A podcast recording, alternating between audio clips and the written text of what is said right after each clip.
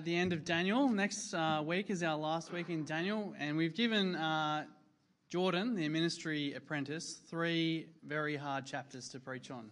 Uh, so before you come next week, give those um, chapters a read. Don't think we'll have time to read them all together. So if you want to prepare for next week, uh, give them a read. Uh, how great is Daniel's prayer that we just read, huh? it's such a good prayer, such a great model and example. Um, of confession and repentance. So, after I've, I've preached today, um, we're going to have a time of confession. I thought might be appropriate, seeing as we're looking at uh, such a great model to actually confess our sins. So, I'll give you a time just to, to sit personally and uh, confess to God yourself, and then we'll uh, confess uh, together. Let's get into God's word. Uh, let's pray. Our Heavenly Father, as we look to your word now, grow us in faithfulness, patience, and endurance as we run the race before us. Amen. Uh, well, a year or two ago, uh, our car broke down in Burleigh Heads. Uh, it seemed like it was something to do with the battery, so I called the RACQ, and a guy came out and he looked at the car. He said, Bad news, it's not your battery, it's your alternator, it's dead. Um, and uh, it wasn't great news because it meant my car needed to be towed and, and taken to a mechanic. And so it was taken to a mechanic in um, Miami. When I got to the mechanic, the guy said, uh, It's going to take me a couple of hours. I'm going to need to source an alternator. It was a Saturday, so it was a bit hard to get. Um, I'm going to have to source an alternator, and then it's going to take me a while to fix. A couple of hours. So take your time, go do something else. I was by myself. Uh, and uh, come back in a couple of hours. And so that's what I did. I, it was almost lunchtime. I wandered from Miami uh, across to Burleigh Heads. Took me a while to get there. I had a nice, uh, leisurely solo lunch. Don't often eat by myself, but that's what I did. I ate by myself, took my time. I slowly wandered back. By the time I got to the mechanic, it had been a couple of hours. Um, I go in, and uh, the guy kind of laughs at me. He's like, Sorry, mate, haven't even looked at your car yet. I've got the alternator, but I haven't even looked at it. And I went, Oh, okay. He said, hopefully I'll get it done by the end of today. And I went, oh, okay. So I walked back to Burleigh Heads, and uh, I, you know, I was like, all right. So I've just got to kill time. So I sat on the beach for a little bit. I thought, oh, I'm starting to get sunburnt. I better go sit in the shade. So I sat in the shade. I watched the surfers. That was for about an hour. And I thought, oh, okay, I'll go get a coffee. That'll take some time. Only 15 minutes of time uh, went by. So I waited around. I waited around. Went back to the guy. He said, not yet. Take a bit more time. So I go back to Burleigh Heads and I'm just lying in the park, just waiting and waiting and waiting. Um, and time was just moving so slow. And it was the middle of summer too, so like I'm sweaty and it's gross and I'm just thinking of my family at home in the air conditioning, just dreaming of that. Stumped for ideas of what to do. My phone was dying too, so I couldn't waste time on that. Uh, it just felt like forever. Just waiting and waiting and waiting and uh, Daniel, he knew what it was like to wait. And Daniel hadn't been waiting for an afternoon, he'd been waiting for almost a lifetime. He'd been waiting and hoping that God would intervene uh, and bring his people out of exile. Daniel was eagerly waiting to go back to Jerusalem uh, with the rest of uh, his fellow Israelites. Um, living under the rule of foreign kings was getting old, to, to say the least. It was getting hard. And so, as Daniel is living in Babylon still, he's reading the scriptures and he reads Jeremiah. Have a look in verse 1 and 2 of chapter 9. In the first year of Darius, son of Xerxes, a Mede by descent, who was made ruler over the Babylonian kingdom, in the first year of his reign, I, Daniel, understood from the scriptures, according to the word of the Lord given to Jeremiah the prophet, that the desolation of Jerusalem would last 70 years. So Daniel was reading the scriptures and he was reading Jeremiah. And if we go to Jeremiah, we can actually see what Daniel was reading. It's in chapter 29 of Jeremiah, uh, verse 10 and 11. It says this This is what the Lord says When 70 years are completed for Babylon, I will come to you and fulfill my good promise and bring you back to this place. For I know the plans I have for you, declares the Lord plans to prosper you and not to harm you, plans to give you a hope and a future. So Daniel, his friends, and the rest of the kingdom of Judah had been in exile for 66 years. So Daniel's reading Jeremiah. He sees we've been in here, we've been here for 66 years, 70 years is almost up. So Daniel's excited. Uh, perhaps in the next few years, God will bring us back to Jerusalem. Maybe the wait is over. Our circumstances are certainly different to Daniel's, uh, but there are big similarities. As we look around us, we too see this effect of sin uh, in our world. We see rulers and authorities that abuse their powers. We live in a culture and a society that opposes God quite often. And while we eagerly wait for God's intervention, while we eagerly wait for the return of Jesus, sometimes we can despair at what's going on around us. We can worry that God's people are going to be pushed to the side. Perhaps God's people will just become less and less and less. The church will no longer exist. Maybe we worry about that. Maybe we worry that God's good ways and his laws are going to be snubbed. And so, in the midst of a chaotic world, in the midst of a world that for the most part opposes God, how are we to wait? How are we to live well while we wait for the Lord to come and renew all things? How are we to wait well? Well, Daniel gives us great insight into what waiting well looks like. And we first see this in Daniel's prayer. As Daniel seeks to be back in the land, um, as he seeks to be out of exile, to go back to the land for the temple to be restored, uh, Daniel prays to God. He prays a prayer of confession. And we see the prayer of repentance that Daniel prays. So let's have a look at the prayer of repentance. Knowing that it was sin that led God's people into exile, Daniel uh, eagerly desires to be back in the land, and so he confesses. He confesses his sin and the collective sin of uh, Judah in this marvelous prayer to God. First, in verse 4, he starts by acknowledging God, who is faithful to his followers, and then Daniel goes on to confess his sin and the sin of God's people. If you have a scan over, verse 5 says, We have sinned, we have done wrong, we have been wicked, we have rebelled, we have turned away. Verse 6, we have not listened to your messengers. Verse 7 and 8, we're covered with shame. We've been unfaithful, we've sinned against you. Verse 9 to 11, we've not obeyed, we've transgressed. Verse 13, even in the midst of their punishment in exile, we have not sought the favour of the Lord our God by turning from our sins and giving attention to your truth. As Daniel confesses, we get this really great description of sin, don't we? Uh, we see transgression, the, the crossing over of a boundary line. We see wrong, wickedness, rebellion, turning away, unfaithfulness, not obeying. But scattered throughout Daniel's confession is more than just a great understanding of sin. In comparison to God's sin, Daniel also highlights God's goodness, his faithfulness, and his righteousness. In verse 6, God was faithful by sending messages to warn and correct the people of God. Verse 7, God is righteous. Verse 9, the Lord is merciful and forgiving. And verse 14, the Lord did not hesitate to bring disaster on us, for the Lord our God is righteous in everything he does. So, as Daniel confesses, he praises God and acknowledges him for his righteousness. His ways are good and right, and even his judgments are good and right. But Daniel knows and acknowledges that God also grants the opportunity to make things right through his grace and his mercy and his forgiveness. As Daniel desires salvation from the judgment he and the people of God are facing, Daniel prays and confesses because he knows that the path to reconciliation and restoration is repentance. It's repentance and trusting in God's faithfulness and mercy. Sin led God's people into being in exile, being disconnected and dislocated from God. And if things were to be made right with God, God's people needed to acknowledge and repent of their sin. Daniel's prayer then moves on from confession to a plea for help. Firstly, Daniel pleads for the wrath of God to cease against Jerusalem. Have a look from verse 15. Now, Lord our God, who brought your people out of Egypt with a mighty hand, and who made a name for yourself that endures to this day, we have sinned, we have done wrong.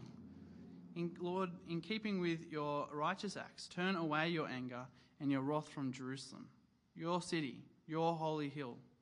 Our sins and the iniquities of our ancestors have made Jerusalem and your people uh, an object of scorn to those around us. Daniel realizes that the sin and state of Judah and Jerusalem have become a laughing stock for the nations. Daniel expresses the shame and embarrassment of the situation for him and the rest of Israel.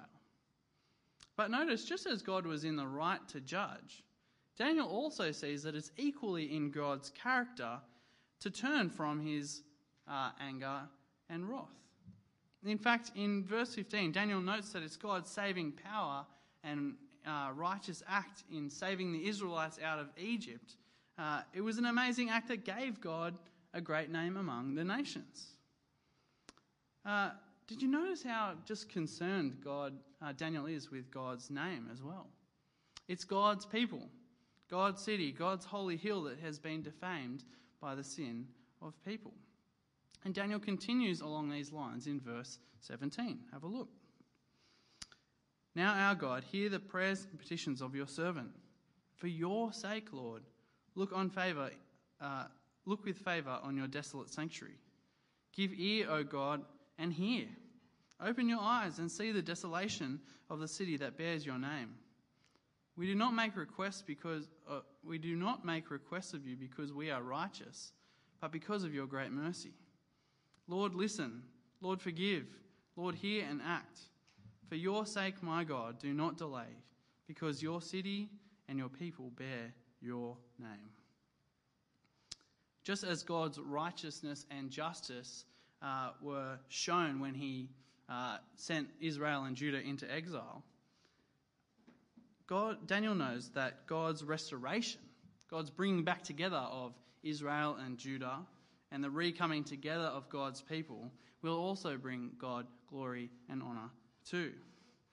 As Daniel waits for restoration, reconnection with God, and a new renewed relationship with God, he confesses, he repents, and he pleads, knowing the mercy of God. I don't know how you go with confession and repentance, but it's a part of my prayer life that's often lacking. I'm quick to ask God for things. I'm quick to go to God when I'm in need of something. But confession, it's not always there. I've been really challenged by Daniel's prayer here to do that more often and to do it better. As we desire to know God better, as we desire to be with God, as we desire to be with God for eternity in a completely renewed and restored relationship, we should commit ourselves, like Daniel did, to confession and obedience to Him. Difference being for us, we know that there is certainly no condemnation in Christ. When we confess and repent, we know that we are forgiven in Jesus. But we do want to be people who are humbling ourselves all the time before God, saying, Not my righteousness, Lord, but your mercy. Seeking his forgiveness and salvation will draw us near to him and lead us toward life forever with him.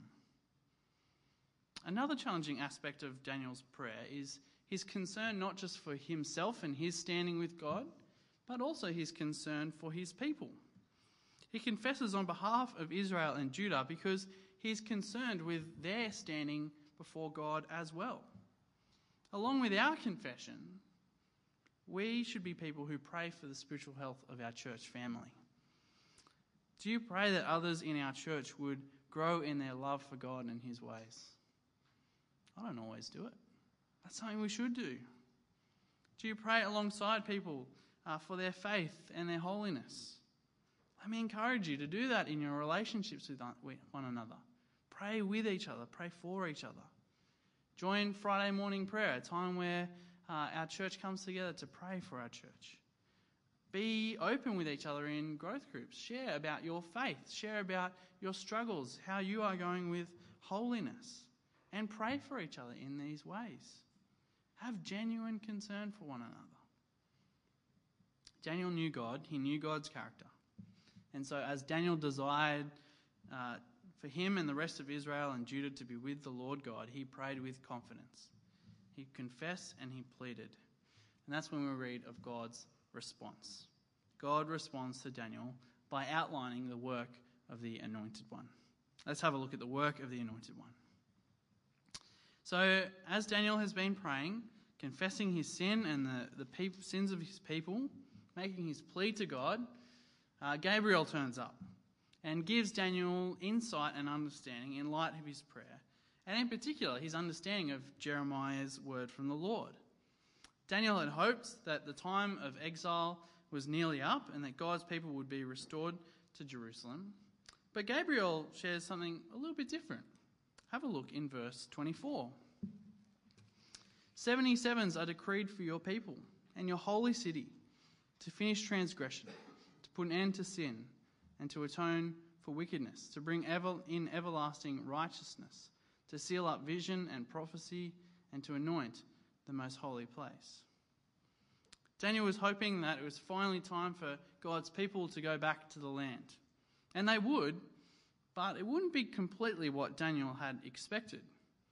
For full restoration and renewal, God says 77s are decreed for God's people, implying that a much longer period of time, 70 times 7, is ahead to make things right. Uh, last Saturday, uh, Callan, who's uh, a member of our church, he goes to night shift, he's learning how to fly planes. And uh, me and a few guys went for a fly with him. It was pretty fun. We, uh, we uh, had planned it for a while. The hope was that we'd get in his little plane. It was squishy. I was in the back, shoulders were like this. Um, but the hope was that we'd go up to the top of North Straddie, just have a fly around, see what he, see what he's doing, you know, in his life, and show us the tricks of the trade. But also, you know, just have a look outside. It was pretty fun. But our hopes uh, for the trip were blown out of the water, almost literally, uh, as the day was perfect. Like just a perfect day. No wind, um, barely a cloud in the sky. But also, when we got up to the top of North Straddie, we came across a pod of humpback whales. And they put on an absolute show for us. It was amazing. Um, they were jumping out of the water, like full on jumping out of the water. They were um, flapping their fins, giving us a wave. And I mean, we had our own private pilot. So Callum's just like flying in circles above this pod of whales. And we're just watching in like awe and amazement of God's marvelous creation. And we were just ama- like, we just were so shocked. It was just like amazing, more than we had ever hoped for out of uh, this little expedition. Similarly, as God uh, speaks to Daniel, God goes beyond Daniel's hopes and dreams for the future. God uh, promises something amazing. Daniel's hope for the future was in the rebuilding of Jerusalem and the temple. But what God promises through Gabriel is astonishing. At the end of this God determined time, transgression will finish, sin will come to an end, wickedness atoned for, everlasting righteousness will be provided, vision and prophecy will reach a state of completion, and the most holy place will be anointed, implying that good and proper worship of God will be achieved and reinstated. Transgression and sin, the very things that led Israel and Judah into exile, are to be done away with and replaced with everlasting righteousness. Even if Daniel couldn't quite understand this at the time, God had planned to restore his people in a way way beyond Daniel's wildest dreams. God had planned something amazing. And Gabriel continues in verse 25. Have a look. No one understand this. From the time the word goes out to restore and rebuild Jerusalem until the anointed one, the ruler, comes, there will be seven sevens and sixty two sevens. It will be rebuilt with streets and a trench, but in times of trouble. After the sixty two sevens, the anointed one will be put to death and will have nothing. The people of the ruler who will come will destroy the city and the sanctuary. The end will come like a flood. War will continue until the end, and desolations have been decreed. He will confirm a covenant with many for one seven. In the middle of the seven, he will put an end to sacrifice and offering, and at the temple he will set up an abomination that causes desolation until the end that is decreed is poured out on him. Perhaps for Daniel, this might have sounded like good news at first. The temple would soon be rebuilt, and Jerusalem would be restored in seven sevens time, so kind of soon. And in 62 sevens time, a bit later, a bit further down the track, an anointed one, a David like king, would come and rule. But this seemingly good news turns to haunting and distressing news. Verse 26 the anointed one would be put to death and have nothing. On top of this, we hear at the end half of verse 26 that the people of another ruler, I think that's a different ruler to the anointed one, because we read about this uh, ruler in chapter 11, which we'll see next week. It's a contemptible ruler, an evil ruler. But the people of this other ruler would destroy the city and the temple. War and desolation would come. And this evil ruler would confirm some sort of covenant with the people, alluding to his power and influence. But finally, this ruler would abolish sacrifice and offering to the Lord God and set up an abomination in the temple. The temple would become defiled because of this ruler. Daniel's hoping and praying for the restoration of Jerusalem and the rebuilding of the temple. But God says it's going to happen. But even after it's restored, Jerusalem and the temple are going to fall to the ground yet again. Daniel is going to have to be patient and wait. He's going to have to remain faithful to God in what is going to be a longer than expected wait for restoration. But scattered amongst this prayer and Daniel's uh, and God's word to Daniel, two and a half thousand years later, we see that God's plans for his people and his kingdom are right here in amongst what seems to be a scary vision for Daniel. The appointment of a new anointed king, which Israel had not had for a long time, they really wanted a new king. Dying? It would have seemed like a great loss. What they hoped for, this is what they dreamed for. And certainly, when a man came from Nazareth, he claimed to be the Messiah. When he hung dead on a cross, his followers looked to him and were crushed. This is what we'd hoped for the Messiah. But when Jesus, the Messiah, rose from the dead, it became clear. The death of the Anointed One was not a hopeless death, it didn't need to be a crushing death, but a death that finished transgression, put an end to sin, atoned for wickedness, the guilt and sin, and therefore the rightful judgment that should be ours, was taken away, atoned for by Jesus. And his everlasting righteousness was given to us. And connection and relationship with God was restored and granted. Not through a temple, not through the city, but through Jesus himself. And when Daniel cried out in verse 19, Lord, listen, Lord, forgive, Lord, hear and act, God answered that cry through Jesus. And in him, God's people are forgiven. God's people are forgiven and they're given direct relationship with God. So when Roman rulers came through Jerusalem, tore through Jerusalem, destroying it, desecrating the temple after Jesus came in 70 AD, Jesus had achieved more than Daniel could have ever imagined. The temple and the city were no longer needed for God's people to connect with God. Through the Holy Spirit of Christ, now, Jesus uh, allows God's people to worship, pray, and connect with Him, even in the most far corner of the earth. Destroying the temple and the city just didn't matter anymore. We don't need Jerusalem or the temple anymore. Jesus has fulfilled the purpose of the city and the temple. And now God's kingdom flourishes across the world as we, all, we can have connection with Him wherever we are. Though Daniel had to wait for God's intervention for longer than expected, he was to wait, trusting that God would be faithful to his promises and that he would save and redeem his people.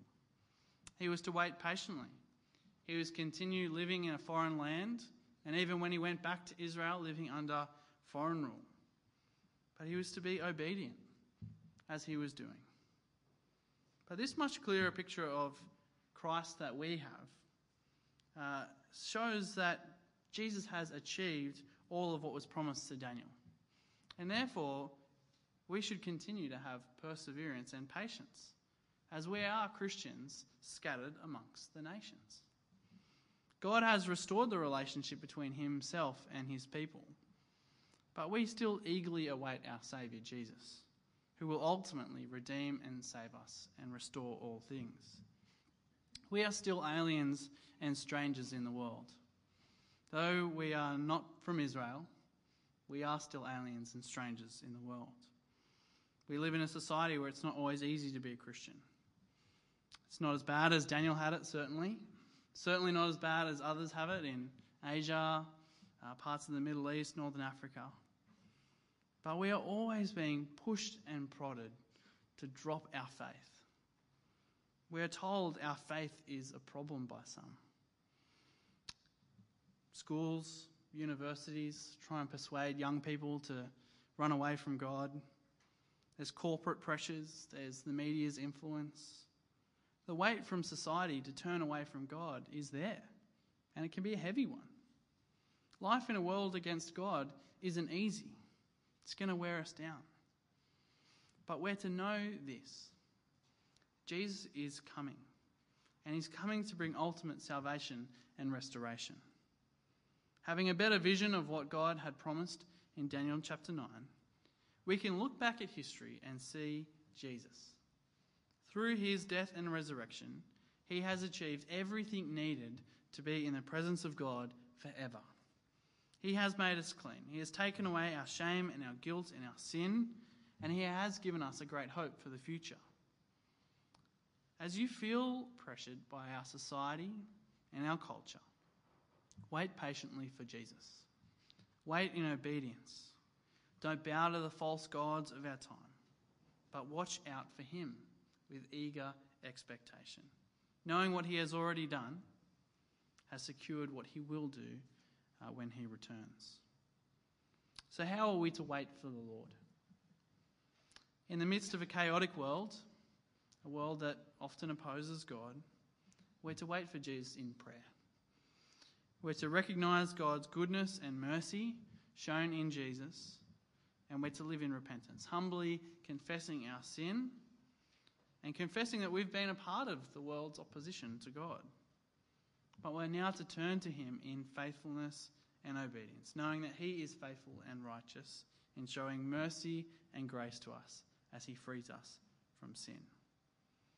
But we're also to wait by looking to the one who's coming, the anointed one, Jesus, who died for our sake, that we'd no longer be distant from God but close to Him.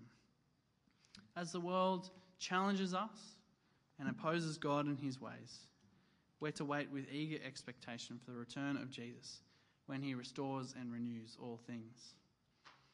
Jesus, the Anointed One, has gone beyond Daniel's expectations. He's put an end to sin and wickedness and given everlasting righteousness for God's people. He's given us connection with God. And while we still live in the world, we must be prepared to wait for him patiently in repentance and obedience, knowing that Jesus, uh, knowing that Jesus has already achieved everything we need: forgiveness, peace, and restoration for His people. Let's pray.